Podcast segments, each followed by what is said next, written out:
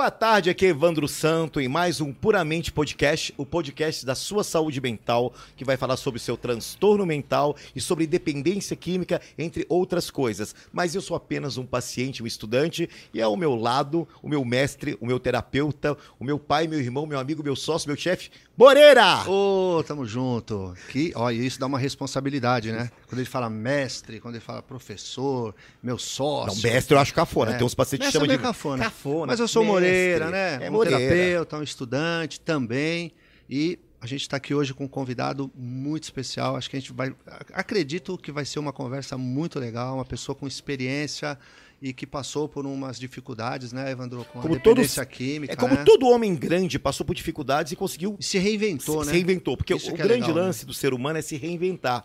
E é um cara que, assim, ele é. A gente chama de sobrevivente, DNA É. de sobrevivente, assim. E, e o, e o- e o lance da saúde mental é isso, né? É Sim. ter força para passar pela dificuldade, suplantar, se superar, se reinventar e estar lá di- diante do sucesso, né? É, só tem uma e é coisa. uma pessoa de sucesso. É uma pessoa de sucesso. Só tem uma coisa que eu não gosto nele. É. Porque o cara foi envelhecendo, foi ficando mais bonito. Aí eu fiquei irritado. Ah, Aí a gente fica chateado. aí eu já entendeu? não sei. Aí, né? Vamos falar dele? Vou falar dele. Mas tá na hora, né? E oração, Mas antes, filho. Antes da peraí, nossa oração. Pois é, verdade. A gente tem uma oração de narcóticos anônimos. Não fala em nome de narcóticos anônimos, porém a gente utiliza lá na clínica, que é uma oração que chama oração da serenidade. E a gente vai fazer essa oração antes de começar, Sim. né? Se você Vamos deixar quiser ele ali em depois- suspense nosso nosso convidado. Vamos Sim. fazer? Sim, vamos fazer? Vamos lá? Põe a mão aqui. Oração. Deus, conceda-me a serenidade para aceitar as coisas que eu não posso modificar, coragem para modificar aquelas que eu posso e sabedoria para reconhecer as diferenças. Só por hoje funciona, praticando é que vale a pena, um dia de cada vez. Amém. E é um dia de cada vez, Um né? dia de cada Evandro, vez. Eu, vou, eu quero começar falando porque, cara, eu tô muito, muito. Eu tô até nervoso, hein? E o bom é que ele, ele é polêmico, Sim. fala o que tem que falar. não tem rabo preso com Ninguém. Não, tiver que voltar atrás, volta. E, sabe assim, não é mimimi. Isso. Aliás, ele é o anti-mimimi, na verdade, né? Aquela geração Nutella, Chata, né? é. Exatamente. Mas é amendocrem. É, pois é. Então vou começar falando aqui, Evandro. Ó, Ele é ator, diretor, comediante, apresentador, empresário, modelo, político que é filiado ao Partido da Social Democracia Brasileira. E ele alcançou grande destaque depois da puberdade, quando começou a contracenar em filmes adultos.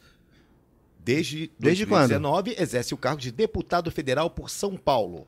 Ele tem 57 anos e nasceu em 14 de outubro de 63. Qual é o signo dele? Libriano, signo Libriano. da justiça, da beleza, do hedonismo e do equilíbrio. Ele atuou também em diversas telenovelas na Rede Globo e também no Cinema Nacional e participou de realities na Record, programas e novelas do SBT. Ó, foi o grande protagonista do primeiro reality show brasileiro, A Casa dos Artistas. que Foi o melhor de todos. Foi, né? Casou-se pela primeira vez no Rio de Janeiro com a Cláudia Raia e atualmente casado com a modelo e assistente de palco Fabiana Rodrigues. E é um grande pai, né? Tem três filhos, dois biológicos, que é a Mayan e Bela, e um com adoção compartilhada com o pai, que é o Enzo. O Enzo. A gente tá falando de quem, Evandro? O Frotex. Alexandre Frota conosco aqui no. Puramente Podcast. Alexandre e aí, tudo Frota. Bom, queridão? Como é que Tudo tá? ótimo, graças a Deus. Obrigado aí pela apresentação. Nem eu sabia que era tanta coisa que a gente faz na vida, né? Mas a gente é uma vida que a gente tem que se virar. A vida ela foi feita de escolhas, né? Sim. E eh, você faz os seus caminhos e é bom lembrar de tudo isso aí. É bom lembrar. É bom. lembrar. bom. Você sabe que um, um homem interessante, ele sempre tem uma história boa pra contar. A pior coisa do mundo é uma pessoa que não tem passado, Frota. É. Aquela pessoa chata, não fiz isso, fiz aquilo. Eu desconfio de pessoas que não têm um passado ou algum tipo de lama. Eu gosto de pessoas que são encardidas, tem, tem momentos encardidos e, e com Claro. lama no passado. Não, eu tenho muita história no passado, no presente, né? E, e eu não escondo nada, né? Tudo que, que eu passei na minha vida, tudo que eu, que eu vivi e tudo que eu faço é intenso, né?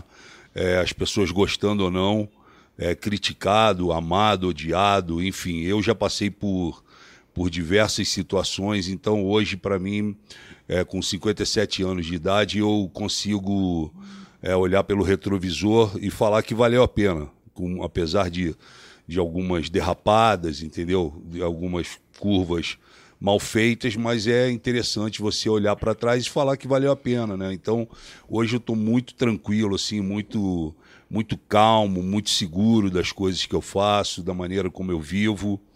E, mas tem história, vamos lá, só E começar. eu, eu queria te perguntar o seguinte, Frota, é até meio clichê, mas assim, tem alguma coisa que você fez que você se arrepende? Cara, eu não me arrependo de nada. Eu acho que na vida você não pode se arrepender. Você pode é, ponderar né, se você no passado é, poderia ter é, seguiria outro caminho ou não. Você falou das escolhas, né? Das escolhas. Ah, Você que escolhe a sua, né, os seus caminhos, você faz os seus caminhos. Então, assim, me arrepender, eu não me arrependo. Tem coisas que talvez, né, eu, eu- se eu tivesse vivendo talvez um momento diferenciado, eu poderia ter escolhido outro caminho. Muitas vezes eu escolhi coisas porque aquele era o único caminho que eu tinha, era a única escolha, né? E como eu sempre eh, fui eh, eu nunca dependi absolutamente de ninguém. Eu sempre fui um cara independente, desde os ca- 14 anos de idade. Então, é, eu acho que eu carrego isso comigo. É tipo assim: é você, você e você tem que se virar, se vira. Né? Então, eu acho que tudo que eu passei, tudo que eu fiz na minha vida, é, elas foram escolhas minhas e que eu assumo tudo, não culpo ninguém, não me sinto culpado também, vivo muito bem com isso, né? Eu, eu falo assim, cara, eu fui um cara que eu fui galã da novela das oito, da TV Verdade, Globo, verdade. a galã de filme pornô, né? E eu não tenho nenhum problema com isso.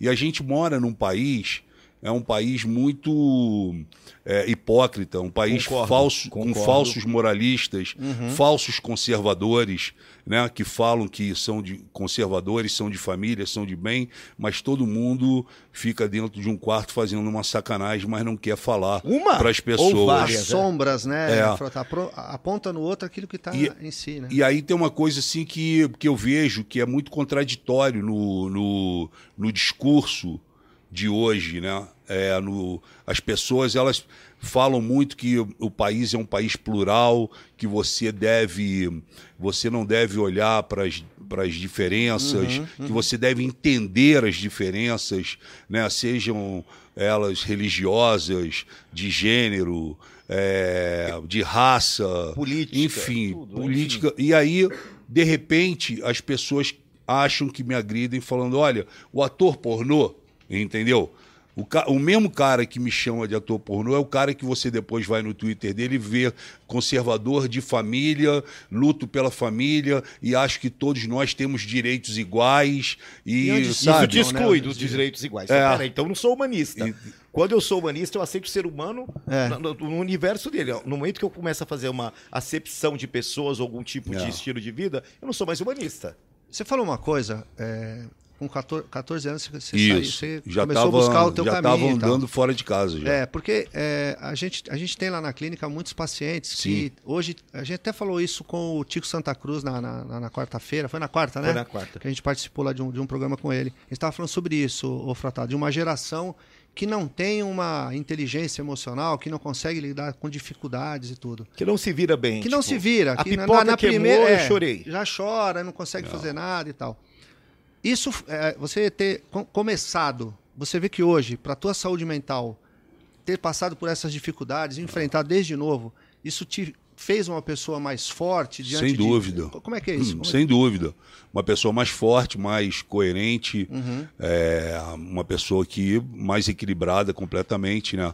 Eu enxergo muito o que eu passei, né, a minha fase com drogas e, enfim. É, eu enxergo bem, sei dos meus erros, é, é, entendo tudo que eu fiz, da maneira como eu fiz, né? E eu vejo assim essa geração é uma geração é, é uma geração que ela tem, né? é, tantas informações via celular, é, via computador. Tudo, mais- tudo muito É mais tudo rápido, muito né? tecnológico e na verdade eles não se olham, eles não se falam, eles não saem do, do, do, do quarto. O grande, o grande problema hoje dos pais é que eles ficam com medo de perder os seus filhos na rua. Putz, Ou como mas, eles se perderam mas é. no passado um pouco, mas, né? e- mas na verdade os filhos, muitos pais perderam seus filhos dentro do próprio quarto do filho. Perfeito. Entendeu? Perderam os filhos dentro do quarto, porque é, o filho não abraça mais, ele não beija, ele não fala eu te amo, ele fica. Não pede ele, a bênção, ele né? Virou um, ele virou um guerreiro virtual, um lutador digital, né? E aí ele se alimenta ali, ele come ali, ele, ele, ele vibra ali, as emoções dele é através de uma, De uma tela, né? né? de uma tela. Então você vê que essa geração é uma geração que não sobreviverá na, na rua. Entendeu? É Eles- desumanizada, É, elas não são humanos, né? porque se você botar um moleque desse pra andar na rua, do jeito que tá a rua, violenta do jeito que Aham. tá, esse moleque ele vai sucumbir rapidinho, entendeu? Então, você vê que hoje é uma geração assim, uma geração que, sabe, é, é, é a geração deles, a gente né, envelheceu, mas eu não trocaria, eu não trocaria né, as minhas corridas, meus meus esconde-esconde, pique, porrada na rua. Brincar de polícia e ladrão, Caralho, né? não, não trocaria por essa situação que tem hoje, entendeu? Essa tecnologia é, de porque, hoje, né? cara, ele fica.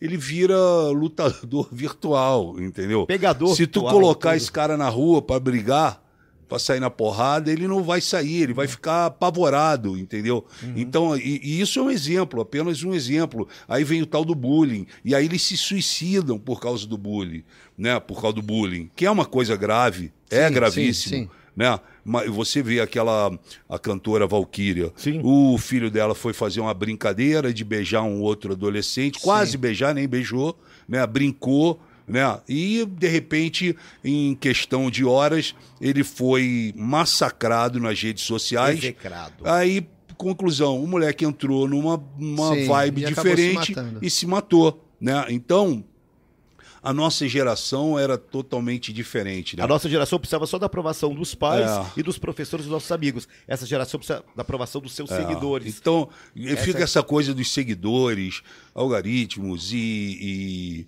e, e fica todo mundo é muito preocupado, sabe, com, com a questão se tem seguidor, se não tem seguidor. Eu vi a, eu vi a, a Luana Piovani entrando ontem numa discussão, não sei se vocês viram. Não, ela- que ela, ela, tem, Quando ela- ela, quando ela tem não é razão, hein, né? mas ela tem razão no, no que ela falou. Eu ela não- não falou vi, assim, cara, ela- de repente todo mundo é artista. Todos os influencers viraram artista, viraram celebridades, viraram, sabe, sem ter nenhum tipo de preparo para chegar Sem- ali sem ler, naquele, sem saber. naquele, ah, naquela situação, né? Uhum. É, me lembrou muito quando me, me lembrou muito quando houve aquela enxurrada de modelos que se tornaram atores da noite para o dia.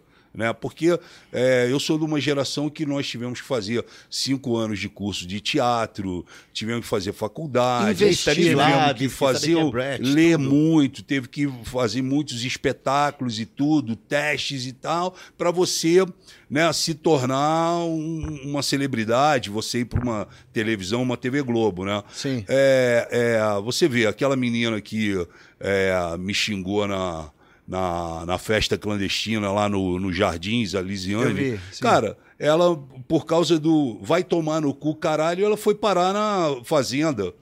Saiu ontem, mas foi parar na fazenda. Então, assim, é, hoje, é, o conceito para você virar uma, uma celebridade, uma referência, é muito pouco, é muito vazio, entendeu? Vira um E- mas meme, tá o mundo valendo. é. Mas, mas, mas você falou uma é coisa da, dessa, da geração, porque assim, quando você começou esse movimento de ir na- nas festas clandestinas, Aham. ir atrás e tal, você foi muito bombardeado, você foi muito criticado. Muita gente falou, pô, tá querendo aparecer em cima da pandemia e tal. E, a minha opinião, enquanto terapeuta, Aham. inclusive, se é uma, uma, essa geração de hoje, não saberia lidar. Mas você lidou numa boa, né? Como Eu- é que foi isso pra você? Primeiro porque eu estava junto com a lei. Eu era lei naquela Exato. situação. Gostei, segundo, segundo que eu não estava fazendo absolutamente nada de errado, muito pelo contrário, eu estava salvando vidas, evitando que as filas dos hospitais aumentassem, Os evitando leitos, né? que os leitos e as UTIs ficassem super lotadas, que acontecesse um colapso na nossa saúde. E Sim. por que isso? Porque a vacina naquele momento, ela não andava como deveria estar andando. Então, nós não tínhamos vacina, tínhamos um presidente incentivando as pessoas a não usarem máscara, É, a aglomerarem, né? que não ia comprar vacina porque a vacina era da China, porque a vacina era americana, porque não sei o quê. E hoje nós temos aí 600 mil mortos, a maioria morreu precocemente. Não era a hora dessas pessoas morrerem. E por culpa de um governo que não soube liderar a situação. Em São Paulo, nós fizemos diferente. Né? Partiu de mim essa ideia, porque Aham. eu vi que estava morrendo muita gente, estava tava uma coisa descontrolada, caos, né? o estado de São Paulo sendo atacado pelo governo federal, né? E aí, quando eu vi toda essa situação, eu procurei o governador e o prefeito e falei: olha, eu não vou ficar em casa. Ah, você teve essa conversa, É, então. Eu não vou Uma ficar coisa- em casa. Eu vou, como cidadão brasileiro, eu estou indignado de ver as pessoas morrendo e do outro lado as pessoas dançando, bebendo, fumando, cheirando, como se nada tivesse acontecendo. Isso não é justo. Eu, como cidadão. Sim. Como deputado federal, eu falei, eu vou para a linha de frente e eu vou fazer alguma coisa. E aí foi aonde eu tive a ideia de criar uma, uma força-tarefa é, com o Ministério Público e OAB, e vocês vão entender por quê. É, PROCON, Vigilância Sanitária Estadual e Municipal, Corpo de Bombeiros, é, Polícia Civil, o Garra DOP e também a Polícia Militar, Canil, BAEP e ROCAM e fomos para as ruas porque vários empresários, empresários idôneos que são donos de grandes casas noturnas, como Klaus da Week, por exemplo, faliu, faliu, fechou. Vários Porque empresários estavam fazendo o que deveria ser não, feito, eles né? me ligaram e falaram, Frota, é o seguinte, cara, a gente tá parado já há mais de um ano e meio. Aham. É, nós estamos pagando nossos aluguéis, nossos impostos é, em dia. Estamos mantendo metade dos funcionários, metade que nós mandamos embora nos processaram Porque e nós estamos sim. indenizando com, com ação trabalhista. Um caos. Eu não acho justo e queria que você, como deputado, e também o governador, respondesse. Por que, que eu tenho que ficar fechado e o cara aluga um, galpão, galpão, do lado sim. e faz uma festa chamada clandestina?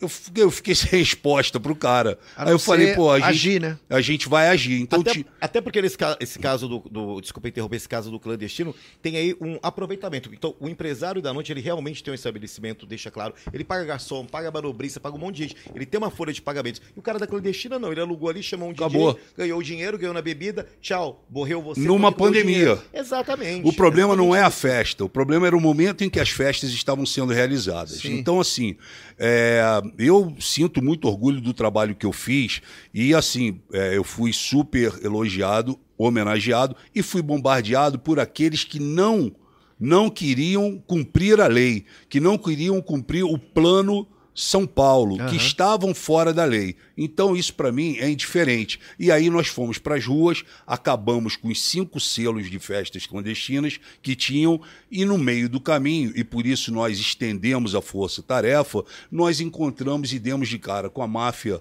das casas noturnas, que quem manda são policiais políticos, vereadores, entendeu? Nós demos de cara com a prostituição, com o tráfico de drogas e é, é, mais uma série de outras coisas. Então, é, bebida falsa, é, falsificada, é, alimentação sem procedências, é, sem procedência, exploração de estacionamento ilegal, casa sem alvará, sem AVCB, um caos. Fora cocaína, maconha, Sim, lança, sim. perfume, loló e toda essa o- o- tudo que você puder imaginar. Então, e menores de idade também. Né? As pessoas voltaram a fumar dentro das casas, de- cometendo mais um crime, Porque porque, não, existe uma lei. Pu- E, e não isso. poderiam fumar no fumódromo, justamente para evitar que a fiscalização passasse e visse o fumódromo Ficava aberto. todo mundo lá Ficava dentro. todo mundo lá dentro fumando. Então, assim, a gente cumpriu um trabalho. Eu fui homenageado pelas secretarias todas de saúde, fui homenageado pelas forças de paz do país, fui homenageado por outros prefeitos que vieram conversar comigo para poderem adotar nas suas cidades a força-tarefa, a maneira como a força-tarefa é, é, usava, e o nosso principal, o nosso principal objetivo, objetivo era fazer a dispersão das festas. A gente não ia lá para prender ninguém, nós íamos lá para dispersar a festa. Aglomeração. Né? Aglomeração. O problema é que você sabe que depois de meia-noite, depois de dois copos, uma bala e mais um copo, o cara fica valente, fica forte. Sim, então, alguns desses né? nós tivemos que deter e levá-los É para isso que eu ia te perguntar. pro, pro Nessa DPPC. ação aconteceu, então? Aconteceu várias. Tivemos gente ameaçando, gritando, chorando, o dedo na cara e o caramba. Jogando E aí, eu, bebida, lembra que eu né? abri aqui falando, vocês vão entender por que da OAB e do MP, Uhum. justamente para a gente não tomava carteirada. Ah, eu sou filho do ministro. Foda-se, liga pro ministro. E Liga aí pra ele e fala que a gente tá aqui na tua frente. Ah, eu sou, eu conheço o Dória. A Liga pro Dória agora. Então- Quer que eu ligue pro Dória? Eu vou ligar agora. O que nem famoso, você sabe com, quem você Carteirada. tá falando, então, você né? não sabe com quem você está falando. Aí o cara virou para mim numa, no, no aeroporto e falou: ah, eu, eu sou sobrinho do Carlos Alberto de Nobre. Eu falei: pô, eu fiz 15 anos da Praça Nossa. Vamos ligar para ele, que eu tô com saudade dele? Quer que eu ligue e fale que o sobrinho dele tá aqui Na hora numa festa máscara, clandestina né, com a cara cheia de maconha? Aí ele ficou olhando para minha cara. Não, Frota, não precisa. Eu falei: então, irmão, não vem pagar essa para mim, entendeu? Porque errado tá você. Mete o pé, vai embora daqui, porque a parada não é contigo. Entendeu? A parada é com a casa. Não poderia estar funcionando. Ô, Frota, você sabe, Evandro, só um minutinho. Você sabe que, é claro que você pensou nisso, mas eu tenho que te fazer essa pergunta. Você prestou um serviço para a saúde mental Sim, também, sim, porque as sim. pessoas não estavam entendendo o que estava acontecendo Claro, naquele momento. claro. Né? Aglomeradas, é, quer dizer, passando, Passando a- vírus. vírus de um para outro, nós fizemos, casa, nós né, fizemos testagem na porta da, da- das casas noturnas Aham. e por diversas vezes pegamos as pessoas contaminadas. Contaminadas. E o cara, ah, eu acabei de entrar, porra, acabou de entrar, mas você está contaminado e está sentado numa mesa com 30 cara? pessoas. E, e- e usando copo, E usando passando. copo, é, compartilhando copo, compartilhando É garrafa. importante a gente falar disso, porque as, porque as pessoas reclamam depois, e Aham. aí eu tenho que falar disso. Eu já vou te dar a palavra, Evandro. Hoje, hoje tô mais vídeo que você, né? Porque as pessoas, elas ficam criticando e depois reclamam que o governo, que o É isso que eu município... é isso que você ia É, falar? é isso que eu ia falar. Então, pode falar. Assim, a minha pergunta é, como é que você vê isso? Porque tem um clichê brasileiro que a culpa é do governante, a culpa é dos Isso. políticos não prestam. Só que quando é pro cidadão brasileiro se posicionar de uma maneira é, honesta, assertiva e com consciência, ele me faz isso. Então, Isso. peraí, é muito fácil eu jogar no- nos políticos e no presidente, sei lá, em quem for, mas a minha parte como cidadão eu não sei fazer. É. Então, o que, que eu encaro isso? Como uma hipocrisia. Então, tem os hipócritas e os não É, hipócritas. questão de hipocrisia, questão de educação, questão de respeito, né? É, é óbvio que a classe política, né, é, na sua maior parte, é uma classe de corruptos, bandidos e armadores e uma série de, de outras coisas. A gente sabe disso, eu estou lá dentro e sei e sinto isso na pele. Mas é, as pessoas não têm educação, as pessoas não têm respeito. Né? No momento em que é proibido como é que você vai fazer, vai para uma festa, Ir contra, né? né? ir contra uma coisa onde todo mundo estava se ajustando, se reinventando, procurando outras coisas para fazer. Agora, os caras não falam, por exemplo, que durante os quatro meses que nós fizemos, quatro, cinco meses de força-tarefa, eu dei mais de 6 mil cestas básicas para DJ, para promotor, para produtor, para tiazinha do caixa, para o cara que fica tava na frente, dificuldade. pro cara que fica na frente do, da, da casa noturna, pro segurança. E eu, eu falava, gente, não é com vocês a parada. Porra, Fro... não é com vocês. A parada aqui não é com vocês. E o engraçado, Evandro, é que tinha gente que falava assim, porque a gente teve muito problema, as nossas grandes discussões foram nos jardins. Foram na Vila Ah, Olímpia. Então não tem a ver- então não tem foi, com cultura. É, foi, foi no, no Ibirapuera, não foi em, em- em- No Grajaú, São não, Miguel, na comunidade. São. Mateus, não, lá. Lá, lá nos bailes funks, porque também ficava assim, ah, vocês não vão no baile funk. Pô, a gente foi em Heliópolis, a gente foi em, em Paraisópolis, nós fomos em vários bailes funk, Capão Redondo, é, da Serra. A aceitação foi diferente? Não, a aceitação é seguinte, meu irmão, tu tá certo, Tamo perdi. saindo. Tô saindo. Posso Tira levar uma meu... foto. Não, posso levar meu combo?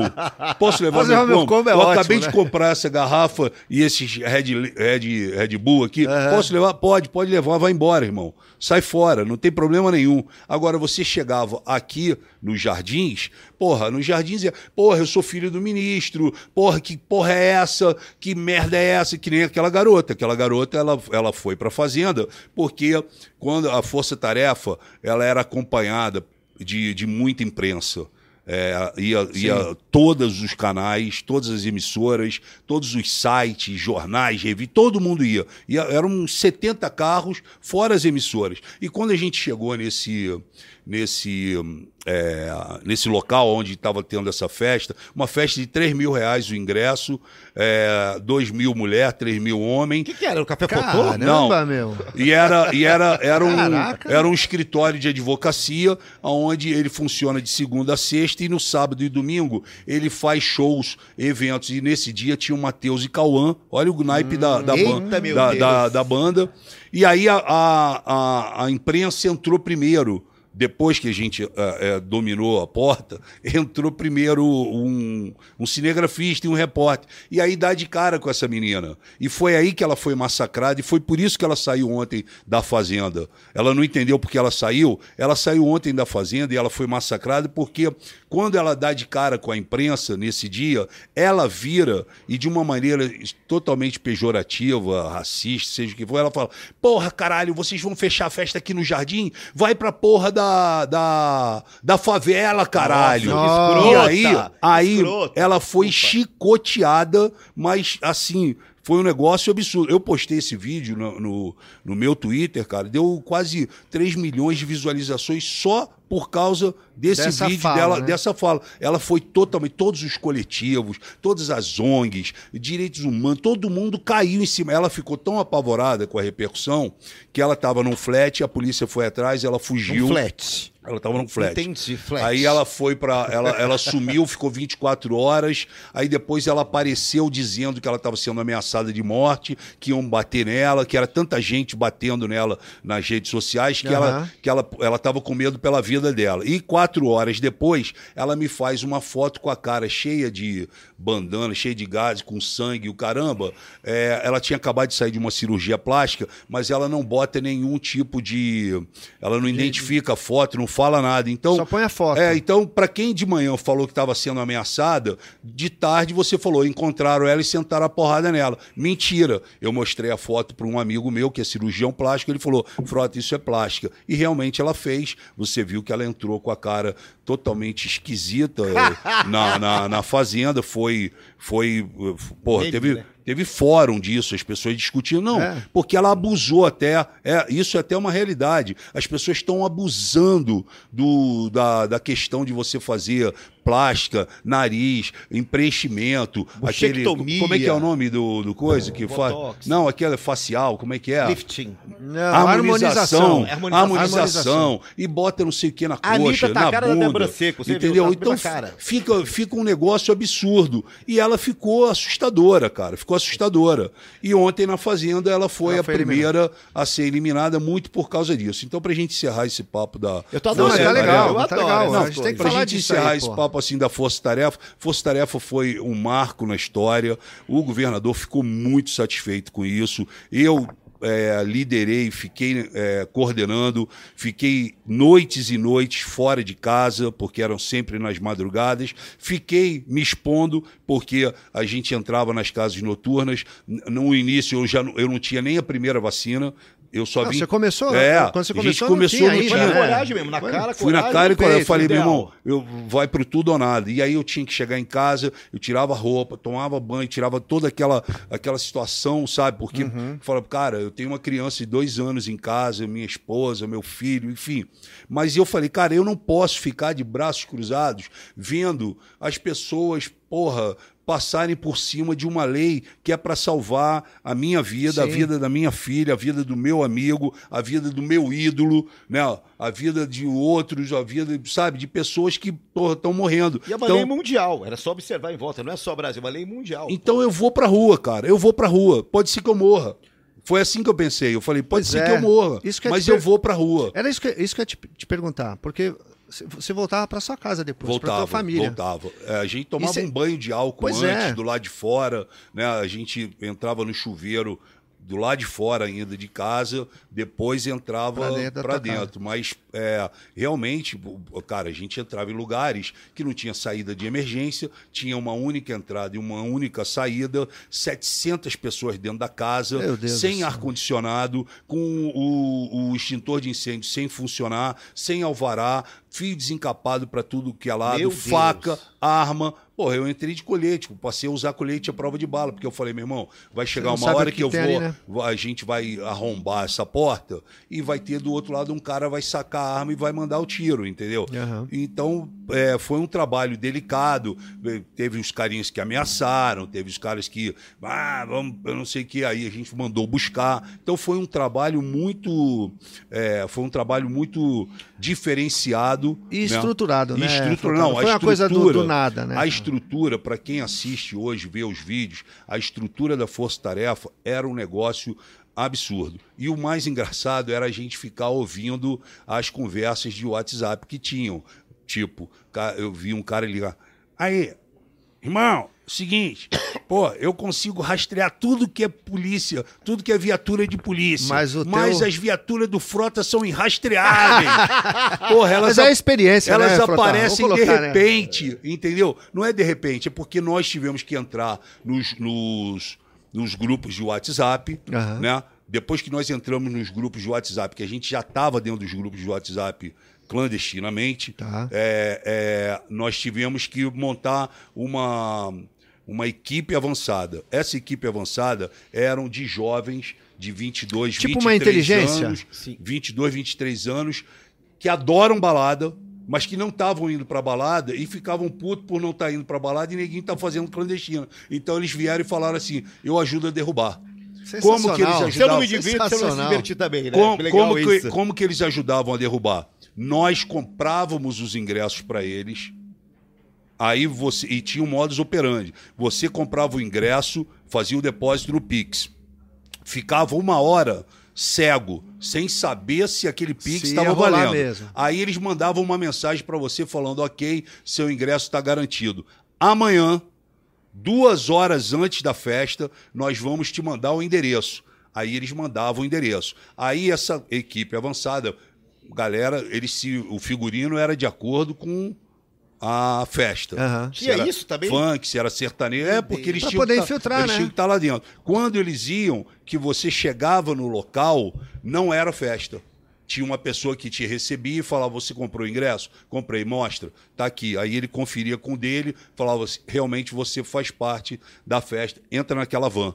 Aí você entrava Ah, na van e a van é que levava para outro local. Para você ver, cara, como Que as pessoas esquema, que, né? que- co- e como as pessoas estavam São ingênuas, né? sedentas por festa e, porra, e sem, sem, sabe, o descaso com aqueles milhares de brasileiros que estavam morrendo. Sim. E aí a gente montou toda essa operação, tinha uma inteligência, e desde segunda-feira até a quinta-feira a gente montava os roteiros de como ia, ia proceder com as festas e partia para dentro. Então a gente foi todo tipo de festa. Então não foi o funk, o sertanejo, o pop, o, O rock, eletrônico, foi nada, tudo. foi tudo. Todo mundo caiu. Agora, a gente tem um problema sério e é um problema que não será resolvido.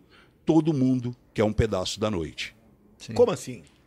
A polícia, o político, o deputado, o vereador, todo mundo quer um pedaço da noite. E aí fica difícil de você bater. Esse é um sistema, entendeu?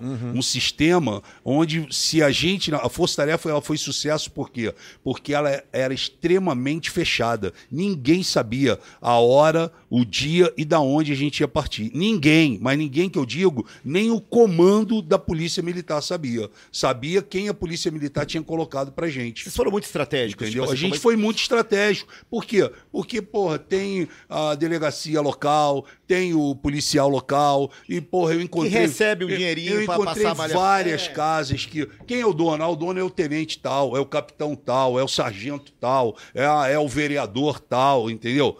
E aí, cara, fica difícil. E eu coloquei isso na roda.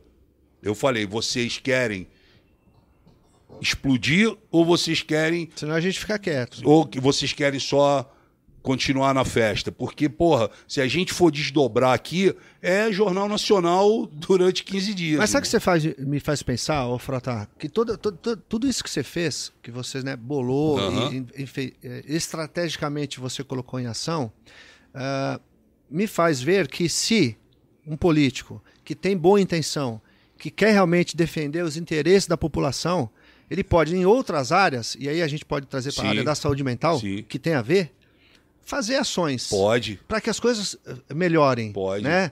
No o problema é o sistema deixar. e aí, mas como é que É, essa o coisa sistema, do sistema, você cara, hoje, como o deputado, sistema, como é que você o, vê o isso? sistema, o, o, o Padilha que filmou o Tropa de Elite Uhum. e fez o personagem, né, o- através do Wagner Moura, o Capitão Nascimento, ele tem uma Puta frase, personagem, né, ele tem uma frase que você define a política no país, que é a seguinte: o sistema é foda. Ponto. Acabou. E o sistema, meu irmão, você bater com o sistema, você vai perder. Porque o sistema ele é muito grande e é um sistema.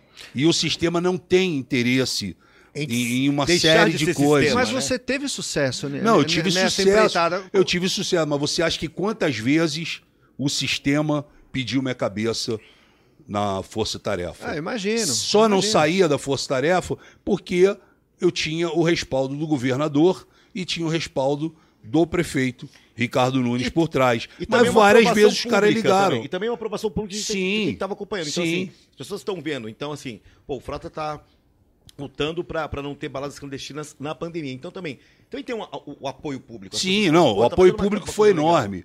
Eu tive um apoio, eu tive mais apoio público do que propriamente. Quem ficou chateadinho, magoadinho, foram os promotores clandestinos, os empresários clandestinos, os aproveitadores clandestinos Abutres, que né? queriam dançar em cima dessas 600 mil pessoas que estão mortas. Uhum. Esses é que reclamaram, esses é que é, gritaram, espernearam, entendeu? Eles não ligavam para o que estava acontecendo, eles queriam saber, era do bolso deles. Mas, cara, a gente foi muito pontual, muito viril e, e assim, muito correto em todas as operações. É, neguinho oferecendo dinheiro, oferecendo vantagem, ofere... tudo. Os caras faziam de tudo pra gente é, Desistir, recuar, né? desistir, recuar, Aham. né? É, principalmente quando a gente começou a derrubar os cassinos, que você sabe que Mas é, é um pouco de Sim. burrice falando isso assim sobre a sua pessoa. Você é um cara que já conheceu de tudo, fama, dinheiro. Mas o que, que o cara pode oferecer É. a mais a vida? O cara é burro, né? Mas, mas os Tonto, caras né? ficam assim. E os cassinos também deram mu- muito, muitos problemas Bingos clandestinos. pra gente, bingos e o caramba, né? Mas enfim. E a gente. É, é que a gente não divulgou tudo, mas a gente. Várias, várias personalidades foram Imagino. pegas, entendeu? modelos, atrizes, Jogadores atores. de futebol. Jogadores de futebol, então é uma festa, irmão. Porque os jogadores de futebol. E sempre falava que estava jantando. Não, né? não, sempre jantando. Eu vim aqui, Engraçado acabei de isso. chegar, entendeu? Eu acabei de chegar, porra. Eu não sabia que aqui era um puteiro, eu não sabia que aqui era o cassino, porra, eu não sabia que aqui Era uma reunião evangélica, Porra. né? Era, Uma era. reunião evangélica clandestina, Era uma- com máscara. Era um, um, O que uma- mais gente ouvia era isso. Porra, acabei de chegar, cara. Não dá pra me sair fora agora, não. Porra, acabei de chegar. Não dá pra mim ir embora agora, não. Entendeu? Chega a Pô, e depois tu tava lá É tão dentro. trágico que é cômico, É, né, cara? depois Uma situação, que, né? cara, depois que a- arrombava a porta já era. E, e, e as pessoas falam, pô, mas arrombar a porta tinha que arrombar porque as portas eram fechadas. As pessoas entravam por outros cantos das casas. Mas era o rato, né? Entendeu? Era um negócio tudo escuro. Tudo errado, sabe? né, Tudo errado. Frota? Então a Tudo gente errado. chegava, parava na porta, batia. Ninguém vai abrir. Vamos arrombar. Aí arrombava, meu irmão. Quando você encontrava o, aquela situação, você lá. Ó, eu vou falar uma coisa pra você. Você tem uma, uma fã, eu tenho uma filha de 21 anos Aham. Que ela cumpriu e continua cumprindo essa coisa da pandemia. Ela ficava muito feliz de ver as ações. Ela fala assim, pô, porque eu não estou fazendo isso, eu tô ficando. Pô, 21 Pois é. anos, ele- os jovens querem ir. Querem... Nós que temos mais de 30, a gente gosta de ir pra uma balada. Os fazer- jovens é? começaram a ligar, no- a mandar no meu Instagram, falando, Frota, eu tô em casa, mas é o seguinte, vai rolar a festa no, na Avenida Entregar, tal, maravilhoso, no dia tal. Mãe, pai ligando, frota, meu filho tá andando com uma gente que, porra, eu não gosto, eu tenho certeza que ele tá fumando maconha, eu acho que ele tá usando cocaína. E ó, é o seguinte, vai ter uma festa, assim, eu peguei o ingresso em cima da mesa dele, o endereço da festa é esse, não sei o quê. Eu vou te pedir, por favor, Vai nessa festa. Vai nessa festa e se você encontrar o meu filho, se você encontrar o meu filho, não tem problema, dá um sermão nele. Entendeu? Então a gente teve vários casos assim que a gente falava, cara, as pessoas, as famílias estão, sabe, preocupadas, ligando pra gente. Pô, o telefone do Garra não parava, entendeu? Era toda hora, era denúncia e, e, e as pessoas fizeram fé. Eu vou te falar. Agora então, né, que abriu, mas antes, na, durante a pandemia, teve muita festa. Ah, eu queria te parabenizar, porque foi realmente uma, uma ação de muita coragem, de, de colocar mesmo a sua cara ali a tapa, né? E agora deixa eu te perguntar uma coisa, mudando um pouquinho Pera, de só, assunto. só um parênteses. Claro, espera. É, só pra dizer rapidamente, eu fui convidado para umas seis ou sete festas no motel. Não, de dia amigo. A 50 motel a gente fechou também. Meu, tipo, eu- nenhuma. Você foi essa- convidado para Fui, mas eu não fui em nenhuma. Essa- Assim, até porque eu tava orando com o Davi. Davi era super caixas com essa coisa de. Mas eu também falava assim, putz, eu não vou, porque. Sabe aquele desgaste? Eu tava vendo o que tava acontecendo. Não Claro, tinha- cara, não tinha o que por quê. comemorar na Não é- não é? Comemorar o quê? Comemorar Dançar o o quê? quê? Gente morrendo, sabe? crise. Beber o quê? A gente fechou algumas festas em motel e que era engraçado, porque você, você chegava no. A gente chegava num motel, primeira coisa que você tem que fazer é dar o bote na recepção. Bote na recepção. Dá o bote na recepção e é o seguinte: elas não podem pegar no telefone para ligar lá Já pra dentro. trava ali Trava não- ali e acabou. E Pra não dar um toque lá. Pô, e aí vamos lá. Caramba, festa. Aí, Olha, ele, ele é bom de resgate, hein? Pois Ele é, resgatando, paciente Aí- voluntário. Aí você- você chega na, na porta do motel, porra, aquele barulho, festa e o caramba, né? Aí você, porra, abre a porta, meu irmão, já com a chave. Aí, porra, aquela gente toda, gente nua, gente. Aí os caras olhavam e falavam, porra, caiu a casa, parou o som, parou tudo. Broxava todo mundo, né? Encerrou a Tá festa hora, aqui, né? gente dentro da piscina e o caramba. Ó, acabou a festa, não sei o quê, todo mundo pra casa. E os caras, sabe? Valeu, Eliseu. Eu, eu fui numa. Obrigado, só para encerrar, eu fui numa festa na, na, na ponte cidade, na ponte João Dias, que nós fechamos, Tá. que o camarote era 18 mil reais cada camarote. Mas na crise o povo cobrando 18, 18 mil reais. Jesus. Estavam todos os camarotes, os 30 camarotes vendidos. é, a festa tinha 1.500 pessoas dentro quando eu cheguei e mais 200 fora na fila para entrar. entrar. Tinha que esperar alguém sair para poder entrar. E na hora que a gente entrou, o mais engraçado foi que o DJ tava assim: essa será uma noite inesquecível. E foi inesquecível. Vamos dançar até raiar o dia. Será... Você chegou nesse momento? Eu cheguei nesse momento, eu estava ouvindo ele falar isso. Será uma noite inesquecível, não sei o quê, com a participação especial de blá, blá, blá, blá, blá, o DJ tal, não sei o quê. Aí ele olhou, eu estava em cima do palco. Aí ele falou, inclusive, do Não, Frota que tá ficou- do meu lado aqui. Não, aí né? ele ficou assim, ele olhou, eu falei, ó, Perdeu. acabou a festa. Perdeu, velho. Aí ele falou, porra, Frota. Eu falei, porra, digo eu. porra, digo eu. Qual é teu nome? Ele falou, pô, é Marcelo. Eu falei, então é porra, Marcelo. Marcelo. Não é porra, Frota. É você que tá errado. Então, na boa, pega o microfone e avisa. Se você não pegar, eu vou Eu pegar vou o falar. microfone e vou avisar que encerrou a festa. Ele falou, não, não, não, não. Aí ele acendeu as luzes da festa, aí parou aquela multidão toda, a gente pegou o microfone e falou, ó, essa é uma ação do governo do estado de São Paulo, da prefeitura, essa é a força-tarefa, respeitem os policiais, é, vocês irão logo para casa, isso vai terminar desde que vocês entendam é, e possam colaborar com a gente. Essa festa está E o povo encerrada. pediram dinheiro de volta. Eu paguei X o camarote. Aí E como é? Aí isso é problema de vocês, como vocês vão fazer o dinheiro, o, Foi lá o aplicar- dinheiro, aplicar essa a lei, coisa. né? Encerrou a festa. Encerrou a festa. Vai chegar o dia de vocês poderem estar aqui abraçados, todos se beijando, fumando, bebendo. Mas hoje, infelizmente, encerrou a festa. É, eu, eu, acho in- in- interessantíssimo isso, porque é o que eu falei antes. As pessoas reclamam, a população reclama, é, culpabiliza o, o- o governo, é, o- os políticos, mas na hora que precisa ter ação da população, ela não tem. Agora, ô, ô, ô, Frota, como é que foi isso? Quer dizer, você, teve, você tem toda uma estrutura, a gente percebe, como você falou, você foi à luta, né? Nem, ninguém te deu nada, você conquistou. Sim. Você tem uma história aí guerreira, né, velho? Sim. E como é que foi a coisa da- da- das drogas na tua vida? Como é que entrou? Teve a ver com a, com a- com a questão do, do, do- pornô? Não, não, A foi coi- bem ou não- antes. Foi, foi bem antes? Foi bem antes. Eu fui morar em Garopaba É, eu fui morar em Garopaba, que era. Eu fui fazer uma. A segunda parte do filme Menino do Rio, com André Tá. de Biasi, Sérgio Malandro, André Ricardo. Ricardo Graça Mello, fui fazer Garota Dourada. E eu fui morar lá. Eu era, já fazia teatro, né? Já estava fazendo sucesso em teatro, mas nunca tinha feito televisão e fiz o teste e fui aprovado para fazer o filme. É, a continu- continuidade, né? Tá. Do, do- a continuação do filme, do, do Menino do Rio. E aí, quando eu cheguei em Garopaba, Garopaba ainda não tinha nada. Garopaba estava sendo descoberto em Santa Catarina. Aham. E eu, é, eu, em determinado momento, os caras, eu era o- considerado o cara mais careta que tinha. Todo mundo falava, pô, frota careta, frota careta, frota. E aí eu fui, é, fui para um bar um dia com os caras e me ofereceram um copo de cerveja. E eu Você tomei. nunca tinha tomado Nunca tinha cerveja? tomado nada. Você eu, tinha quantos eu- anos? e- né? Ah, eu, di- eu tinha já. Eu devia estar com. Porra, 18, Novo. 20 anos. é. Novinho. Aí eu tomei o primeiro copo de cerveja. E aí eu tomei o primeiro, o segundo, e eu fiquei tonto e achei aquilo legal.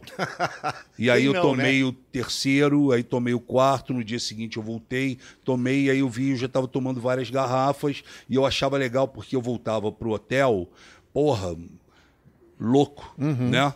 Bom, ali já aí é, depois veio maconha, veio é, é, cocaína, né? O meu, a, a minha passagem pela droga foi muito forte com cocaína. É. E aí, é, porque eu comecei a, a, a usar cocaína de uma maneira totalmente descontrolada, né? E usava quando não tinha dinheiro, e depois eu comecei a ter dinheiro, e aí é que eu usava Sim. e abusava da cocaína. E a cocaína, é, ela entrou comigo pelo sucesso da minha vida. Eu fui, fui me tornando ator e, e aí eu tinha umas paradas. Eu parava um ano, aí voltava de novo, né? Você E tentava parar, você negociava. com Mas a você já era uma figura conhecida, já, eu fui já, né? ficando Já era- figura né? conhecida, Foi, foi né? crescendo, né? E aí ela, é, é, eu fui ao sucesso. Né, eu estou resumindo a vida. Para vocês, se eu for contar aqui, a gente tem que fazer 10 programas. Mas a gente faz. gente faz, a gente faz. mas, a gente eu, faz. mas eu fui subindo, né? é, é, atingindo o que eu queria, né? Estrelato, dinheiro, sucesso, toda essa parada. E em determinado momento isso começou a desmoronar por causa da cocaína também. Então, assim, eu, eu, eu fiquei rico, fiquei pobre, eu conheci o sucesso, o fracasso, vitórias e derrotas por causa da cocaína. A cocaína fez eu perder família, amigos, trabalho, é, responsabilidade, né? Depois você passa a não se gostar de você também. Exato, você exato. liga um foda-se É a cada vez degradação que a gente é, chama, né? e cada vez você vai mais fundo, né? Você cada vez vai apostando mais. E em todo esse processo, eu relacionei a cocaína com sexo. Então, para mim era uma coisa que, sabe, ao contrário a de muita performance? É, ao contrário de muita gente que fica é, que fica broxa, que não, não, né, não se dá bem com isso, eu me dava bem com essa situação. E isso me levou cada vez mais a gostar. Eram muitas mulheres, cocaína, muitas mulheres. E aí, em em- é, e eu comecei a, a, a pensar assim, cara, um dia eu vou ter um troço. Porque um dia eu vou ter um troço. Eu sabia disso. E aí é, eu tinha, eu era irresponsável com tudo, mas eu tinha uma responsabilidade. É. E não é propaganda que eu vou fazer não. Mas eu, eu cheguei para um amigo meu, amigo meu e falei assim: qual que é o plano de saúde mais caro do Brasil? Porque é o seguinte, eu vou pagar, é a única coisa que eu vou pagar é o plano de saúde. Porque eu sei que o dia que eu tiver um troço, Eu vou ter algo pra... é esse plano de saúde que vai me levar para o melhor hospital, vai me levar para os melhores médicos e talvez seja a minha esperança de não morrer. Então você não queria morrer. É, não. Não, então, se você eu nunca pensar, quis morrer. é, inconscientemente, É. ó, se eu pago o plano de saúde, Sim. mas sou usuário, Sim. é, eu tenho eu tinha esperança medo. de ter um susto para eu poder parar. Exatamente. Errado, Moreira, meu pensamento? Não, tá certo, mas- e foi isso que é muito aconteceu. eu fiquei muito louco, muito louco, É, Você acha que o sucesso Não, o sucesso É, acaba é, com também você quando você não é contribuiu, preparado. Eu não fui Frota? preparado para o sucesso. Nenhum de nós. Eu não fui preparado para o sucesso. Ah, mas E aí- contribuiu? Você, você- Contribuiu muito, muito. Pra se afundar, você né? faz sucesso, cara. Ô, Frota, Porra, chegou a acontecer, tipo, de você não precisar pagar droga. Ó, o Frota, tá aqui, tá aqui. Muitas Pra mim vezes. aconteceu muito. Muitas vezes. mão no meu Muitas vezes. Os caras botavam dentro do meu bolso, caramba. Mais uma, Mas- mais uma, mais uma, e aí vai. É E aí assim. o que, que acontece, cara? Quando chega é, em 2006, por aí, eu é, eu fui pra. Eu, eu cheguei de uma festa, cheguei da The Week. Eu vou pro, pro quarto sozinho. Eu tava muito louco. Então eu ligo o ar-condicionado, porque eu tava com calor. E deito. Pra você ter uma ideia, é, eu tinha pego cocaína depois é, que eu saí. Os caras não me venderam cocaína, botaram crack dentro. Putz. e eu tava cheirando crack Que na cama, do você lado. não estava nem vendo tava mais o que estava vendo. fazendo. E aí eu, eu fiquei ali algumas horas, aí eu comecei a ficar com frio. Aí eu levantei e fui e desliguei o ar-condicionado e deitei na cama. Aí eu comecei a sentir calor. Aí eu fui e liguei o ar-condicionado. Quando eu voltei para a cama, meu corpo deu, um, deu uma adormecida. Veio, pum, Bateu uma coisa assim. Eu senti, tô tendo um troço. Chegou o dia. Eu sabia. Isso Cara, na minha cabeça. ali- Só que a porta estava fechada e eu não conseguia chegar na porta, eu não conseguia levantar da cama. E aí, porra, isso foi por volta das 5, 6 horas da manhã. Quando foi 9 horas, tinha um amigo meu que estava dormindo no outro quarto, ele foi me chamar, eu não abri a porta, ele arrombou a porta e ele viu que eu tava, meu irmão, a cama tava toda molhada, eu tava porra, desfalecido, gelado, mas acordado. Aí eu não conseguia colocar é, é, roupa nem nada, ele botou a roupa e a gente foi para um, um hospital, eu com plano de saúde. Bendito Aquele- plano Aquele de lá saúde. que você tinha que- saúde. Aí quando chegou no hospital ali em Moema, me colocaram, aí tô vendo os médicos correndo de um lado para o outro, e aí eu ouvi o médico falar, olha, ele está tendo uma sepsia, que é uma infecção generalizada. E precisa levar ele agora para um hospital. Eu ouvi e falei: quero ir para um Einstein. Eu tenho plano de saúde, pode levar. E aí os caras chamaram a ambulância, me levaram para o Einstein. Eu, eu fiquei acordado o tempo todo. Quando eu saí do Einstein, quando eu entrei, que eu saí da ambulância, os caras, é, o meu amigo conta para mim, eu não vi, mas tinha aqui uma cortina branca e desse lado aqui tava o cara com choque. Preparado, Preparado porque pra ele uma- achou que eu ia ter uma parada cardíaca. Porque eu entrei no Einstein com 7 por 3 de pressão. Nossa. Cara, Você ia parar, né? Aí eu entrei e eu fui vendo aquilo tudo passar assim na minha cabeça, parecia que minha vida estava passando, e aí a última placa que eu vi era UTI. Aí entrei dentro da UTI. E aí, meu irmão, os caras me botaram aqui assim, foram me cortando em tudo que é lado, botando, espetando coisa, não sei o quê. E a única coisa que eu lembro que ele falou assim, ó, eu vou cortar um pouquinho aqui no teu pescoço, vai doer um pouquinho. Aí ele cortou, botou e vieram com um negócio chamado BIPAP que é para você respirar, não é o tubo pela boca, é uma máscara assim, ó, que tem o vidro. Aí botaram o bipap para eu ficar ali. E eu fiquei. E aí os caras saíram, muitos médicos, né? E aí é, eu olhei pro teto assim do hospital do- e tinha aquela era a iluminação, ela tem aquela coisa meio espelhada, né? Aham. E aí eu me vi, cara. Aí eu me vi entendeu?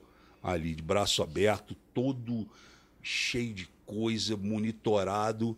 Eu falei, porra, cara. Você tem essa imagem? né, Tenho cara? essa imagem até hoje. E aí, os médicos, e entra médico e sai médico, não sei. E aí, os médicos vieram me revelar o seguinte: Frota, você tá no prontuário lá. Você é o primeiro paciente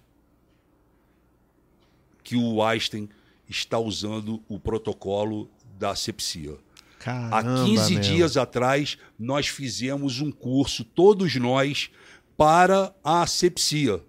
E você é o primeiro paciente. estreou. Você estreou. E a asepsia, meu irmão, é quando todos os órgãos estão Sim. indo para casa do caralho. Você Meu tá parando Deus. tudo. Todos. Né? E aí eu fiquei ali, cara. E eu fiquei, eu puxei acho que uns 5, 6, 7 dias de UTI. Né? O último foi triste porque minha irmã, ela chegou, veio, olhou para mim, eu parado, eu na maca, com aquela merda na cara, e ela falou para mim, cara, o que que você fez da sua vida? Sabe? Então, ali, eu falei, meu irmão, porra, eu preciso é, tomar uma tendência. O divisor eu- de águas. porque eu vou, porra, eu vou morrer, cara, sabe? Então, talvez se eu não tivesse ido, não estou fazendo propaganda aqui, mas se eu Não, não tivesse ido para o Einstein, se eu não tivesse o plano de saúde que eu, que eu paguei, que é, posso te falar que 80% do povo brasileiro não consegue pagar esse plano Uhum. de saúde, entendeu? E, porra, me agarrei ali e falei, cara, porra, é muito cedo para mim ir embora, entendeu? Mas eu sabia que um dia ia chegar a, isso, a, a esse ponto, né? E eu tive várias, é, tive várias situações, né?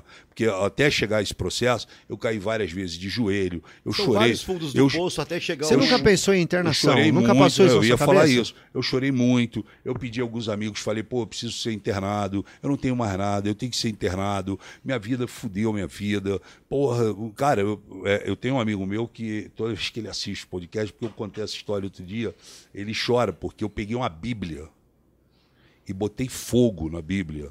E apontei para a Bíblia e falei: Deus não existe, Deus não tem, Deus, Deus não é para todos e pá. E quando ele chegou na casa, eu peguei uma faca, a Bíblia estava pegando fogo e ele falou: Frota, eu tirei a faca e falei: Meu irmão, não entra aqui. E ele falou: Porra, mas sou eu, cara. Entendeu? E, pô, e ele fala, e aí ele, ele aos poucos, ele fala que ele conseguiu chegar perto de mim, eu larguei a faca, ele apagou a Bíblia, e tem a Bíblia até hoje. O dia que eu for na clínica, Leve. eu vou Leva, levar a leve Bíblia a Bíblia queimada, queimada. tu vai ver. Aí é, é, ele apagou a Bíblia, e aí, aos poucos, ele, ele conseguiu me tirar da casa e me botou dentro do carro, aí me levou para um lugar, estavam os amigos dele, tinham acabado de jogar bola, todos eles.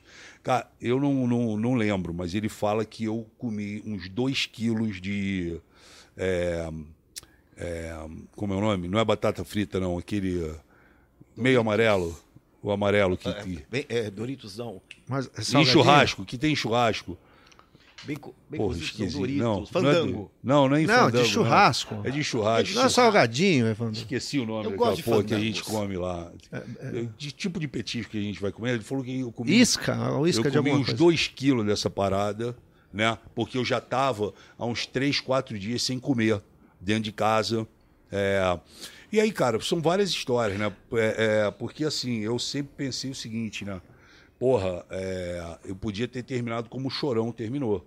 né? O Chorão ele ficou dentro de um, de um, de um, Apartamento. de um apartamento, andando da sala para a cozinha, e o coração dele explodiu na cozinha e já era. E eu ia falar isso, ô, ô, Frota. Eu tive a oportunidade de conhecer uma Polenta. das...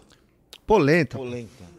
Eu Pô, pensei em comi- fandango. Comi dois quilos de Fandango, polenta. é, Pô, quem, polenta, come- quem fan- que come fandango no Em churrasco? churrasco, pois é.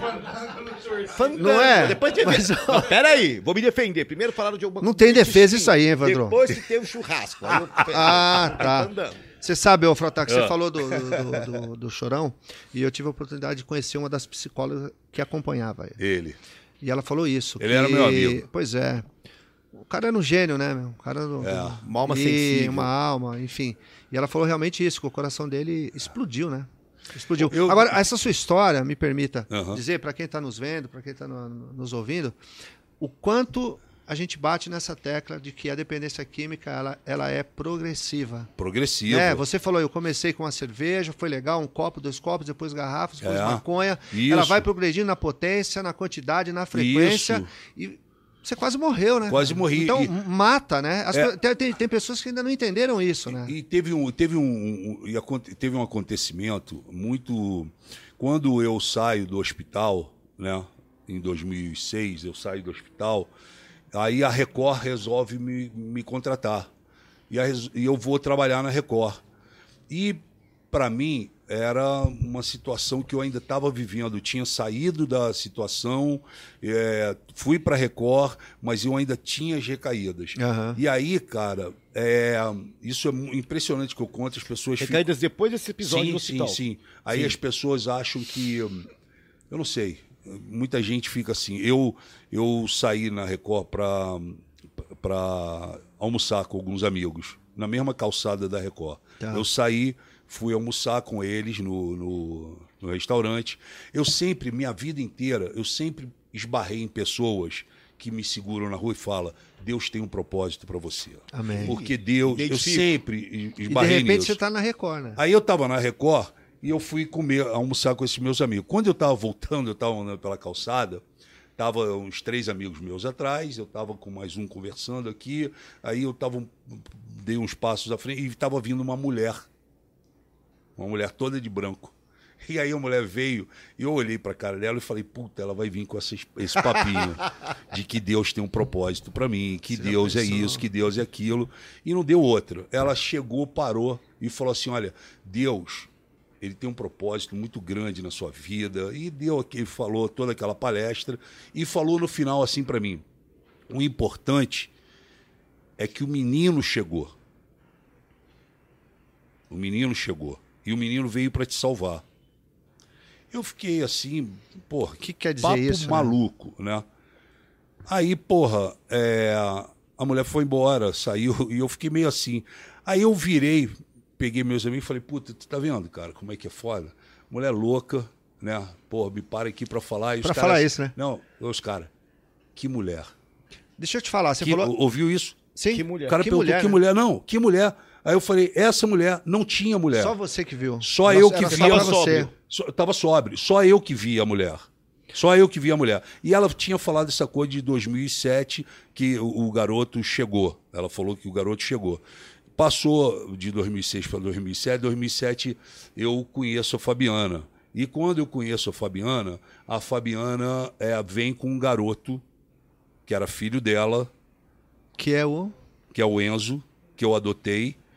E aí eu conheço o Enzo, e aí eu passo a entender que aquele aviso daquela mulher tinha sido esse garoto Esse que nasceu. aviso. Porque a partir do momento que eu conheci a Fabiana e o garoto, eu zerei a minha vida Foi, completamente. foi um tratamento. E você falou é, mulher. coisa de mulher. Mulher, dependência e, e a gente química. falou de dependência química, a gente está falando que você, né, muitas vezes você falou em internação. Sim. E a gente queria falar aqui, aproveitar esse momento, para falar de uma clínica que De tem, dependência que a gente que química. tem nos apoiado aqui Sim. e que a gente quer. Porque a gente, a gente leva muito a sério isso. Claro. né? Você vai lá na clínica Amoreira, você vai conhecer lá como é que a gente trabalha. O Evandro tá lá, né? Sim, tô lá. Então- lá que eu tô me tratando. E a gente tem uma clínica que cuida de mulheres, Sim. né? Que o Evandro vai falar, que é especializada importante. nisso, que é importante, né? Sim, Fala aí, Evandro. Chama-se Sujeito Cognoscente, que é uma clínica especializada em dependência química e alcoolismo em mulheres e tem uma metodologia ativa onde a acolhida é a protagonista do seu tratamento. Ou seja, a acolhida é estimulada constantemente para que ela seja capaz de construir e trilhar seu próprio caminho e fica bem pertinho de São Paulo, aqui do lado em Atibaia. Então, gente, se você gostou, se você quer se internar, tem alguém do sexo feminino para se internar, vou te dar as dicas. Olha só, você vai entrar no site www.ctscatibaia.com.br. Vou repetir, www.ctscatibaia.com.br. Mas tem um, tem um WhatsApp também, né? Tem um WhatsApp, fio, que é 11, vou até escrever aqui e depois colocar, 11 933 55 1088. Ó, 933 55 1088. Sujeito cognoscente. Você joga sujeito cognoscente, aparece já a sigla deles, um amarelinho maravilhoso. Um beijo pro Marcelo e toda a equipe É, da Sujeito Cognoscente. Algumas pessoas têm nos procurado, né, o Frota? E muita gente, aliás, tem nos procurado para internação. E algumas famílias, elas não querem, porque a clínica lá é, é mista, né? Sei. Então tem algumas famílias que não, não vou deixar minha filha aqui ou minha esposa. Entendi. Então tem essa clínica A que é clínica é especializada. mista, tá. Eu te- não sei se eu te perguntei, se, eu- se eu perguntei, eu vou perguntar de novo. Então você não passou por internação. Não passei por nenhuma internação. E você Eu- está quantos anos sem os. sem 12 usar? anos já. 12 anos. 12 anos limpo. Mas frequenta salas ou E é, não? Parou na Não frente. frequento, não frequento. Não, parei. Parei porque tinha que parar, porque necessitava parar, porque eu não Se eu, queria for olhar, morrer. se eu for olhar pro teu caso como terapeuta, eu vou Ah. dizer para você o que, que você fez na sua vida. O que, eu fiz? você colocou coisas, objetivos, metas na sua vida que tiraram esse buraco que você precisava preencher com a droga, cara. Entendi. Não pare. Não pare, porque é isso que te tirou. É. Né? Você Preenchi, preencheu né? a tua Isso vida aí, com, outro, com coisas, com metas, junto. com objetivos. Isso. E isso é importante, porque as pessoas elas acabam buscando na Sem droga. objetivo, sem sem- perspectiva. Um homem sem objetivo. Ô, Entendi. Né? Eu E é isso que Tá você tá certo. fazendo, cara. É isso que Você você tá, fazendo, certo. né? Eu nunca tinha parado Pois pra- é, e é isso. É muito bom. Uma vez eu tava, eu tava vendo uma, uma live da Fontinelli Sei. e ela até falou que o problema do Léo não era substância, que era a adrenalina, que ele gostava da adrenalina das reportagens. Quando eu vejo que você fez o Força Tarefa, Aham. Essas coisas que você foi precursor, que você peitou a sociedade, eu diria que você é, um- é um cara é, adicto em ousadia, em ação, em mudar um sistema que não tá legal. Então você vai lá e quebra os paradigmas. Como não eu vou fazer isso e aquilo? Eu acho que essa insatisfação com injustiças, que até me identifique em alguma coisa, nos faz procurar algum sentido na vida. Sim. E aí, Sim. nessa busca, ou você se encontra, ou você se desencontra e vai. É. Eu acho que é isso. Por exemplo, quando você fala pra mim, pô, força-tarefa, pá, eu tô. Isso, isso- te dá uma adrenalina, te dá uma força. Dá. Que nenhuma droga te dá essa substância. Sim. Porque a dopamina e a serotonina tá dentro da gente. Então aí eu percebo que você era um cara incompreendido, primeiro por você e por muitos. De repente você encontrou o caminho. Falei besteira, doutor Moreira? Não, perfeito. Você sabia perfeito. que isso que ele está falando, em alguns momentos da Força Tarefa, eu tive a mesma sensação do que eh, de quando eu tinha a, a- Usa Aquela- substância. o uso da substância, da, da- da- Que inunda o sistema É, límbico, isso, que dá isso, prazer, isso. que é a noradrenalina Isso, e tal. isso. E estar à frente de um projeto que te dava prazer por estar cumprindo a lei, por isso que eu te falei, você se encontrou. Aham. E aí, eu- e aí te faço uma pergunta nesse sentido, né? Você hoje como deputado por São Paulo, né? Sim. Deputado federal. Isso. É, como é que você vê essa questão da saúde mental em relação à dependência química? Porque nós estivemos conversando com o Tico Santa Cruz Sim. e a gente está levantando essa bandeira da saúde mental. Né? Perfeito. Eu quero, inclusive, de novo agradecer a tua presença, você abriu seu coração com a gente aqui em relação a isso, que é um assunto muito importante que está pegando essa juventude, Claro. né? E como que você vê essa coisa do, do- da- de le- leis de, de- Políticas de públicas políticas públicas voltadas para a saúde mental? A gente estava levantando, o Evandro falou uma coisa bem interessante, falou assim, pô, a gente começar a perguntar para os políticos, né, qual que é a tua, a- a- a- na tua plataforma ou no, no teu projeto, Se existe qual é a tua coisa, visão para claro. a questão da... hashtag é, Fala quer aí. meu voto? Fale sobre saúde mental. Ele não deixa eu terminar às vezes, porque ele é o ID, né? Então eu tô aqui falando e tal, mas é isso mesmo, né? Eu acho, eu acho que, o- que o- os políticos têm feito muito pouco em relação a isso, ou quase nada. Infelizmente eu tenho que concordar Não. com você, E a Frota. gente, e a gente entende que esse tipo de, de tema é um tema tão profundo, tão importante e que fica, é, sabe, jogado na. Nem se fala sobre, Nem se né? fala sobre isso, né? Então, assim, eu acho que cabe né, a pessoas que hoje lutam e, e se interessam por esses temas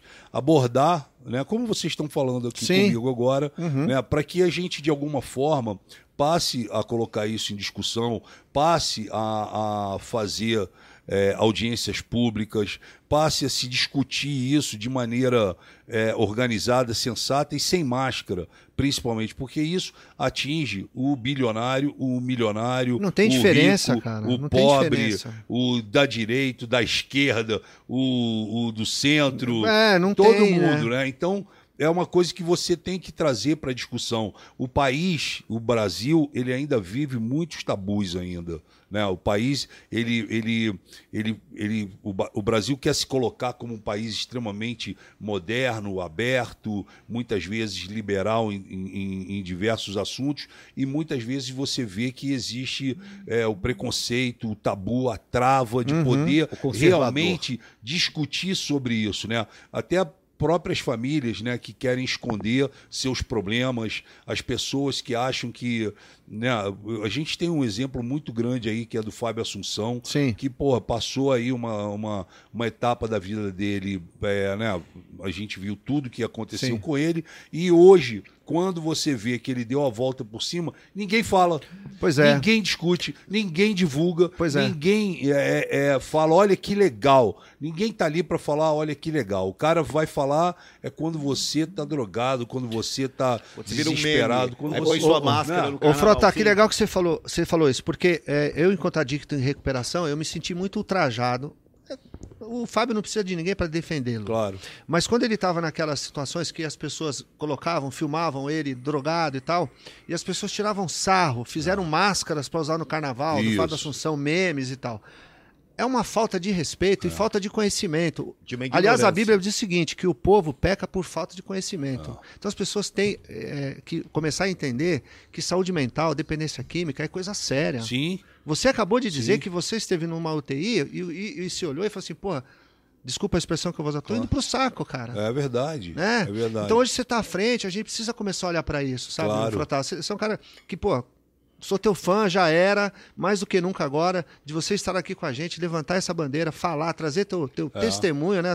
Aquilo que você passou, as de pessoas têm que vida, né? começar Eu sou a de prova vida. viva que você De- pode dá dar para a dar a volta por cima, isso, É, exatamente. Evandro também tá aqui Né? do lado dando a volta por cima. Dois sobreviventes. Entendeu? É. Eu fui quase Pois três é. vezes, filho. Entendeu? Pois é. Então a gente, é, eu acho que não é, não é impossível, não é impossível. Mas é que você fala da coisa da corrupção também, É, né? Mas não é impossível. Mas é, eu não vejo dentro da, da Câmara hoje né, essa preocupação é, dos políticos com a saúde mental Mesmo, do povo mesmo brasileiro. em pandemia que gente se suicidou, Mesmo aumentou o em número de pandemia, gente com mesmo em pandemia. borderline, tarja preta, Mesmo em lasque-se pandemia. a população. Mesmo em pandemia. Isso é, mui- é, é- é triste, né, É, cara? por isso que a gente começou o programa aqui falando que os políticos estão muito desacreditados, né? Porque é, realmente você não vê o político ele é, lutando, trabalhando né, pelo povo de verdade. Você vê o político é, trabalhando para ele, para os familiares, para os amigos e para aqueles que ele quer né, Beneficiar. É, é, beneficiar. Né? Então, assim, fica difícil. Eu costumo dizer o seguinte: eu tenho feito, sempre fiz, mas agora, como político, eu estou tendo a oportunidade. Então, eu faço um trabalho social muito grande, mas muito grande, maior do que as pessoas possam imaginar. E eu aprendi que a opinião e a crítica não matam a fome. Peraí, repete essa, frase Ah, aí. essa frase é muito. A Amei. opinião, a opinião e a crítica não matam a fome. Então, assim, eu resgato as pessoas da rua, das ruas, famílias, crianças, e assim, eu tenho quase dedicado quase todos os meus dias é, em função das pessoas. Aham. Né? Então, é, o país voltou para o mapa da fome. O país tem 20 milhões de desempregados, 30 milhões de brasileiros abaixo da linha da pobreza. Nós temos é, hoje uma inflação absurda, a cesta básica mais cara dos últimos anos A gasolina. né? A gasolina, o gás, o arroz, o feijão, a carne, né? Então assim, o país e o país está com fome, o povo está com fome e o povo não tem emprego, o povo está desempregado. Então existe hoje um caos social enorme no nosso país. Sim. Um caos social, um caos econômico, um caos cultural, né? E que a gente é, é, precisa tentar resolver isso, porque aquele que hoje é o líder do país e que deveria é, se expor para resolver isso, não faz. Então, por isso você vê tanto descaso, por isso você vê que a desigualdade no país está enorme, aumentou a desigualdade no país. Por quê? Porque não existe nenhum tipo de política pública para matar a fome, para acolher, para lutar e combater o vício. Não existe. As pessoas elas estão andando pelas ruas e sem ter né, onde morar, o que comer, a insegurança Sem alimentar, esperança total. sem esperança e sem perspectiva. O que mata a pessoa é ela falar, porra, mas e amanhã? Sim. Como que vai ser amanhã? Eu não sei o que vai ser amanhã. E esse é o maior pânico das pessoas. É você ter seus filhos em casa e não saber o dia de amanhã. Não saber como você vai alimentar aquelas crianças amanhã. Então, isso tudo começou a me chocar muito, entendeu? E eu, é, nesses anos que eu fiquei na Câmara, eu fui amadurecendo esse meu lado, né? eu fui é, entendendo o meu papel sabe? E eu falei, cara, eu, o meu papel é na rua. Meu papel é ir buscar, é dar atenção, é esticar a Soldado mão. de, ó, o? Emílio chama isso de soldado de, de trincheira. Você tá ali na, na frente ali do É, ataque. eu, eu, eu passei a entender isso. Né? Então eu, eu, o meu trabalho é outro. Eu entrei em Brasília com, com a cabeça completamente é, é, desfigurada, deformada, como um militante da, da, de extrema direita. E logo eu entendi a, a barca furada que eu tinha eu tinha encarado, né? Eu tenho uma pergunta sobre isso. Pois é. Frota, eu acho que um- uma das coisas que eu defendo no ser humano, além do direito de ir e vir, é o direito do ser humano de mudar de opinião e mudar qualquer situação. Eu acho muito chato, e vou falar bem pesado, escroto. Por exemplo, a pessoa aposta numa, real- uma situação X ou no político X. Não gostou, votou ok. Não gostou, se arrependeu? Pode mudar de casaca. Gente, nem- somos obrigados a ser a mesma coisa o tempo todo. Pois é. E aí, assim, porque eu- eu votei no Lula, porque eu não sei quem. Ah, você sempre. Gente, as pessoas têm direito de mudar, as pessoas se Vai te decepcionam. rotulando. É, e vai rotulando, não, pra sempre, pra sempre, pra sempre. Então, assim, é de uma crueldade É. atroz, assim, você fica atrelado à tua imagem àquilo. Sim, eu Por eu- concordo com você. Meu, por eu ter entrevistado o presidente, eu nem votei nele, até porque eu tava na fazenda, eu ia votar Aham. no Ciro, que era meu candidato, me chama de bicha Bolsonaro. Isso já me deixou tão chateado, tão magoado. E o pior, os próprios gays que me atazanaram com isso. Quando eu levei Sim. um soco na cara num show, Aham, a cara eu ficou meio deformada, um dos caras aí falou assim, pô, bem feito pro Evandro e tal. Ó, qualquer pessoa vai assim, pô, os gays me atacando, Eu cara. lembro. Pô, eu me Eu irritei lembro. tanto. Então, assim, é, as pessoas têm direito de mudar de partido, Sim. de sexualidade, religião, De tudo. opinião, de tudo, gente. De roupa. Por favor. É. De time, de tudo. Você pode fazer o que você quiser na sua vida. E como que foi Você isso é pra livre, você, Frota, entendeu? essa- essa eu coisa primeiro, dessa assim, mudança? respondendo isso aqui do Evandro, eu não tenho compromisso com erro. Pô, Legal. Entendeu? Tô eu não tenho tudo, compromisso Anote com aí. erro. Eu, eu, eu, se tiver que pedir desculpa, eu peço. Se tiver que voltar atrás, eu volto. E eu reconheço os meus erros, todos. Eu não tenho problema nenhum com isso. Né? Mas, assim, é, eu já contei essa história várias vezes, mas é, eu fiquei quatro anos militando na extrema-direita é, e depois com o Bolsonaro. Fui diversas vezes na Jovem Pan, levei o Bolsonaro. O Bolsonaro tinha medo de vir a São Paulo porque o PT, ele achava que o PT ia matá-lo. Então, a gente levava ele na Jovem Pan, no Datena, no SBT. E você acompanhava? Não, eu era o cara de ponta, de frente ali. É, Só que o problema é o seguinte: o dia que o Bolsonaro ele assumiu a presidência, alguma coisa aconteceu. Ele mudou a chave. E quando ele mudou essa chave, ele é, meio que cuspiu naquelas pessoas que ajudaram Uhum, ele. que o colocaram lá, Que né? o, o- o colocaram lá. E eu, mesmo assim, eu entendendo isso, porque ele assumiu, ele foi eleito em outubro, mas só iria assumir Em em, janeiro. janeiro. É, eu fiquei outubro, novembro e dezembro sentindo essa, essa situação. Ele mudou completamente, completamente. Virou uma outra pessoa. Ele foi blindado, né? E, e muito em função dos filhos, enfim. Então, tipo assim, ah, agora que a gente conseguiu, não precisa mais do Frota, não precisa mais da Joyce, não precisa mais do Bozella, Nossa, Joyce não precisa mais de não sei quem, perda, não ela precisa é mais de boa. ninguém. Você não precisa de mais ninguém. Agora somos nós e foda-se eles. Foi Uhum. assim. Uhum. Quando chegou em dezembro, eu fiquei- comecei a ficar muito agoniado, porque assim, eu, eu não precisava de crachá para lugar nenhum. E quando eu fui na transição de governo do Temer para o Bolsonaro, eu fiquei 35 minutos esperando o meu crachá para eu poder entrar. Eu achei isso estranho, mas entrei. E pouco conseguia chegar perto para falar com o Bolsonaro. Né? Diferente do que a gente tinha feito nos últimos quatro anos. Tá.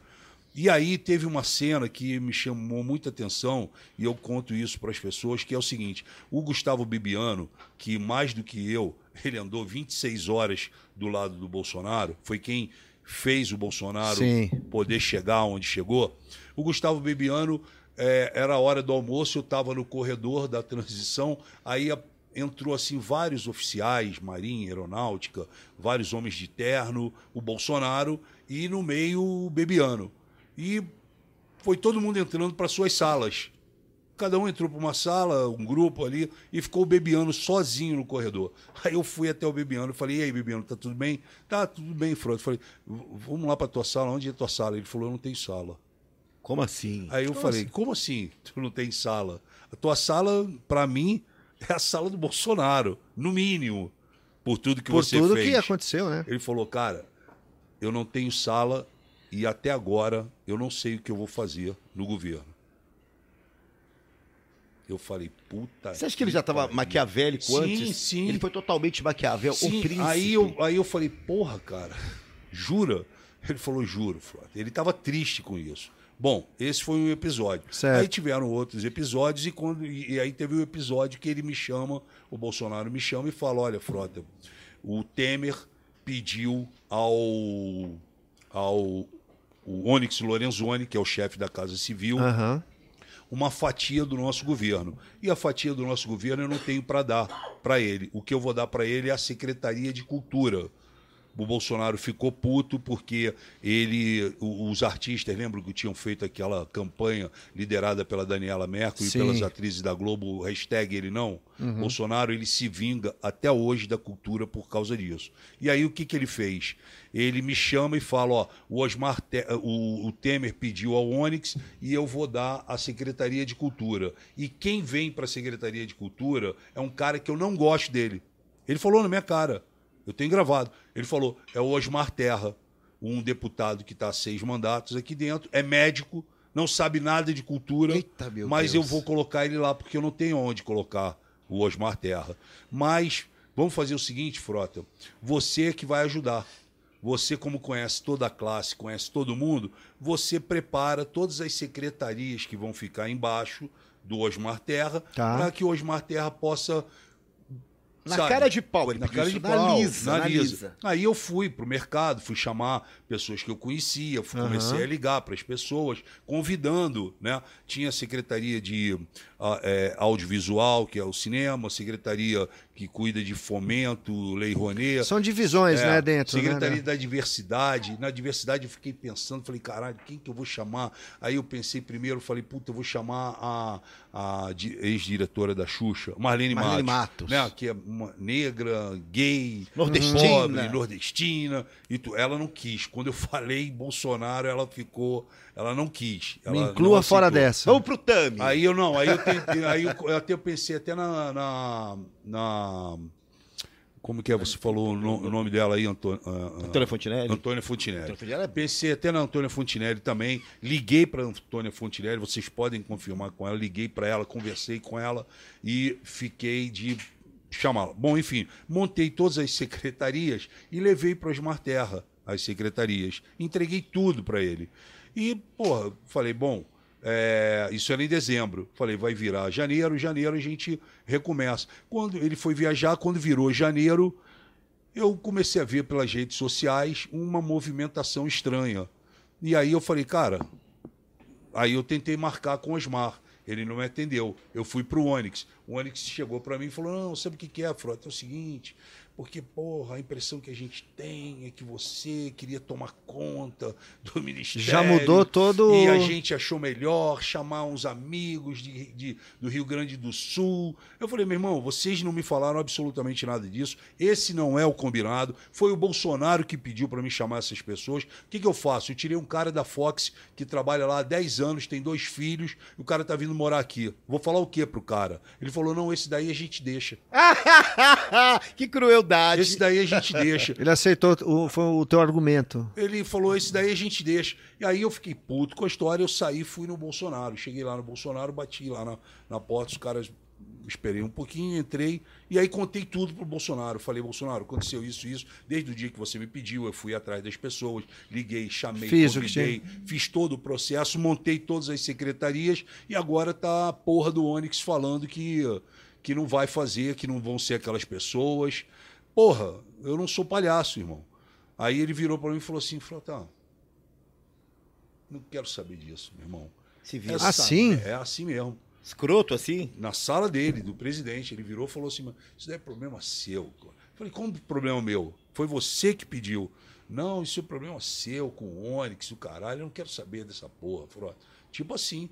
Aí eu, porra, falei, beleza. Virei, saí da, do palácio até a Câmara, você é uns 300 metros. Aham. Fui direto, estava tendo sessão, meu irmão. Eu entrei, subi no plenário e falei, presidente, por favor. Palavra. O presidente abriu, aí eu entrei, rasgando, chamei de vagabundo, bandido, safado, traidor, entendeu? Que não pode confiar e o caramba, es- esculachei o Onyx, esculachei o Osmar Terra, foi- abriu, abriu a velho. metralhadora 50. Aí, porra, abriu uma rachadura, porque eu tava no PSL, partido do presidente. Sim. E os caras, porra, que porra, quem esse cara pensa que é, que tá lá em cima do plenário, fuzilando porra, ministro e o caramba. Então ficou uma coisa assim, mas mesmo assim eles meteram o pé e foram passando por cima. Passar, eu fiquei puto, né? Tive que, porra, reconversar com as pessoas. Pô, foi um caos para Imagino. E eu fiquei imagino. mal nessa história. E, e- e é- e é bom a gente desmistificar aqui, porque as pessoas, eles quiseram vender uma narrativa, os bolsonaristas, que eu tinha ficado putinho porque eu tinha pedido para ser ministro da cultura e não fui. Mentira. Eu nunca pedi e nem o Bolsonaro nunca me ofereceu. Uhum. Entendeu? É uma narrativa que eles qui- quiseram criar, porque quando eu abri o fogo, eles falaram: ah, é melhor a gente colocar nas costas do Frota que ele tá puto porque ele não foi. Criar uma ministro." fumaça Criar uma pra- Entra a fumaça. Regina Duarte. É, aí o que, que aconteceu? Eu bateu, é, ficou um clima chato e o caramba. Aí, porra, veio a história do Queiroz. Queiroz, primeira-dama, cheque, rachadinha, dinheiro, corrupção, é, é, filho, senador, bandido, corrupto, aquela, um monte de coisa Sim. estourou. Cara, porra, e eu subi no plenário, porra, e falei: olha, eu tenho visto o que tem acontecido e o caramba, eu sou um cara que quero a prisão do Queiroz.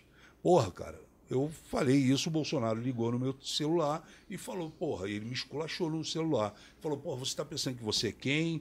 Porra, como é que tu me pede a prisão do Queiroz? Você tá maluco? Você vai me, quer me fuder? Quer fuder meu filho, cara? E bateu o telefone na minha cara. Qual dos O filhos? celular, o, o Flávio Bolsonaro. Eu sou mais amigo do Dudu, mas não Aí- conto como. Aí, o que que aconteceu? Eu bati o celular na minha cara e veio, veio o, o, o Flávio Bolsonaro, uns 10 minutos depois, e falou: Porra, Flávio, teu papai tá puto contigo. Porra, tu tá falando de Queiroz e o caralho, corrupção, rachadinha. Porra, cara, caralho. Tipo assim, né? Aham. E, porra, no dia seguinte, um, um café da manhã.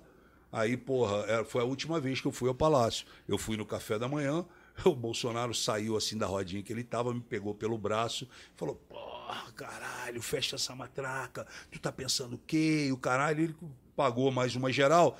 E aí o Bolsonaro ele tem umas brincadeirinhas que ele só faz com homem.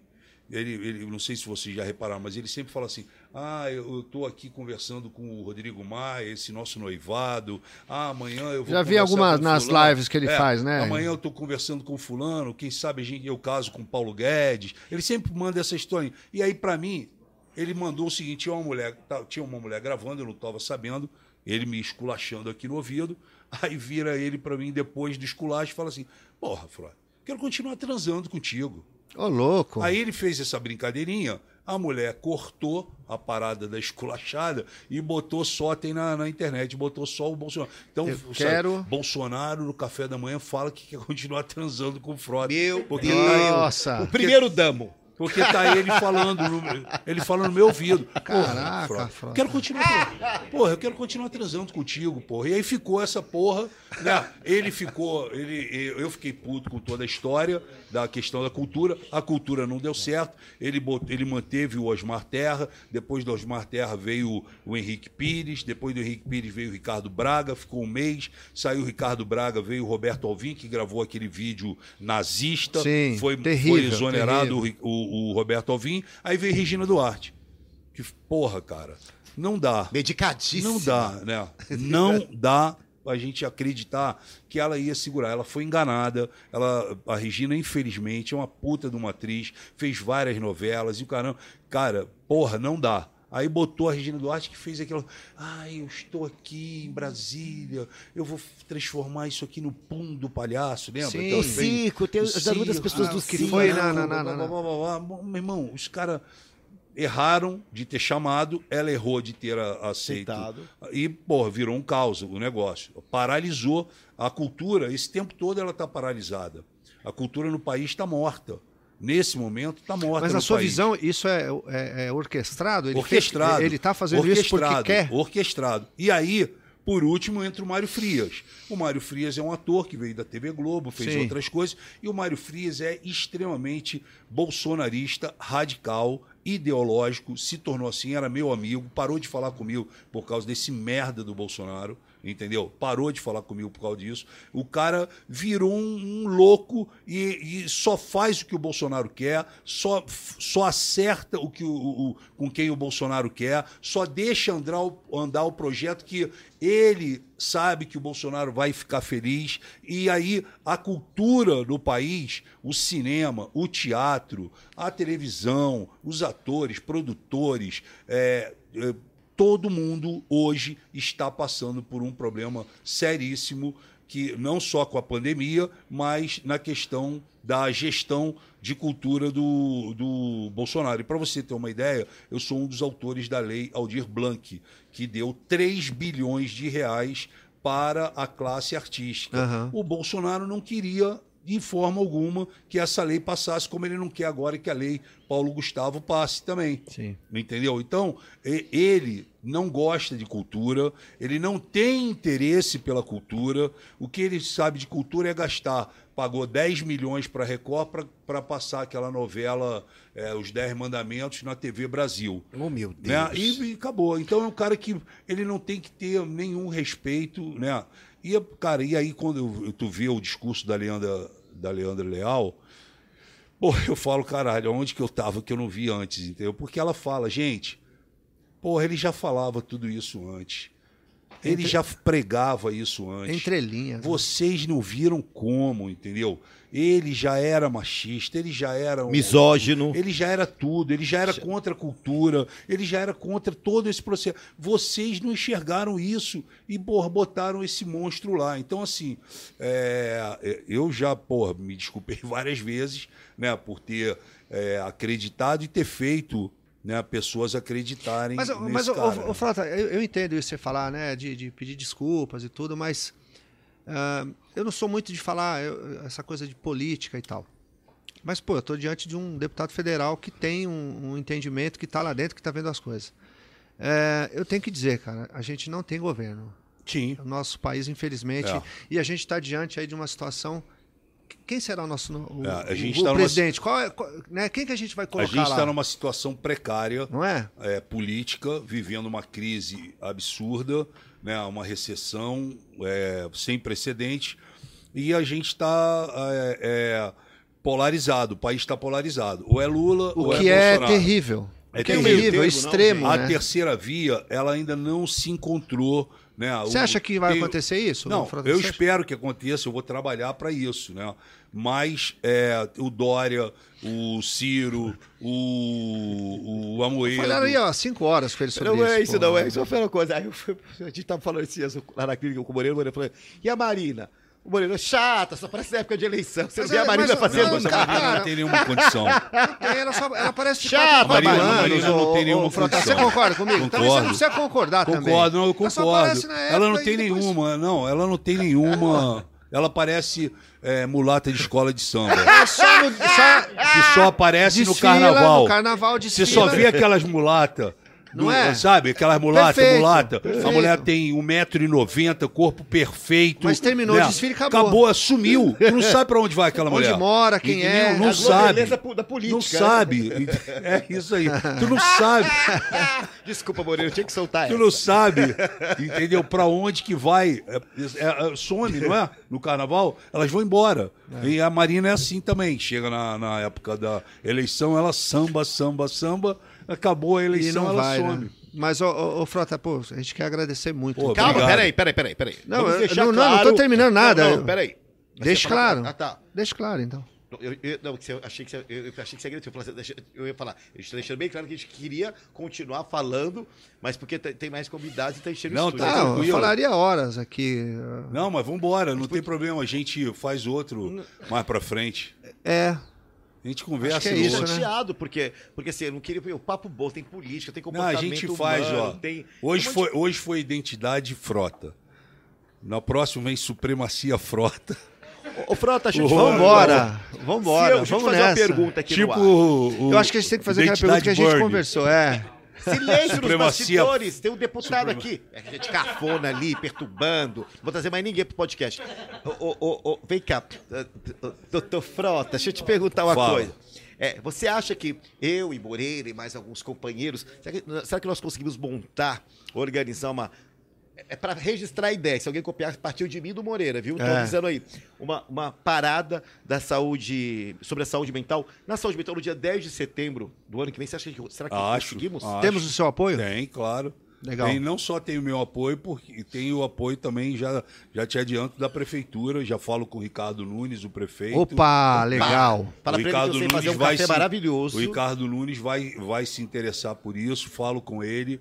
com certeza. A gente Né? podia marcar de você vir com ele aqui, hein? Vai estar, vai tá, vai tá, inclusive, nessa data que você vai vai tá, você tá pleiteando fazer, vai estar a um mês das eleições. Então, Exato. o Brasil vai estar fervendo, entendeu? A gente quer, a gente quer políticos que tenham na sua, Na sua plataforma. na sua plataforma Sim. é, pensamentos. Tem que pensar em Pensamentos, saúde assim, mental. claro, Tem que claro. pensar em Você não saúde pensa mental. na saúde mental, porque, gente, se eu não penso em saúde mental, é, como é que eu vou. Como é que eu vou Não dá pra gente falar em nada, não dá pra Claro. gente desenvolver nada. Não, pode contar comigo, pode contar com o prefeito Ricardo Nunes, tenho certeza Legal. que ele vai. Prefeito, contamos vai contigo, hein? fazer. E, e uma das coisas que eu aprendi com essa coisa de rua, porque eu trabalhei, fiquei quatro anos militando nas ruas. É, você não pode criar expectativa. Sim, então você tem que começar pequeno, Foi o que eu falei lá naquela pequeno conversa. e barulhento.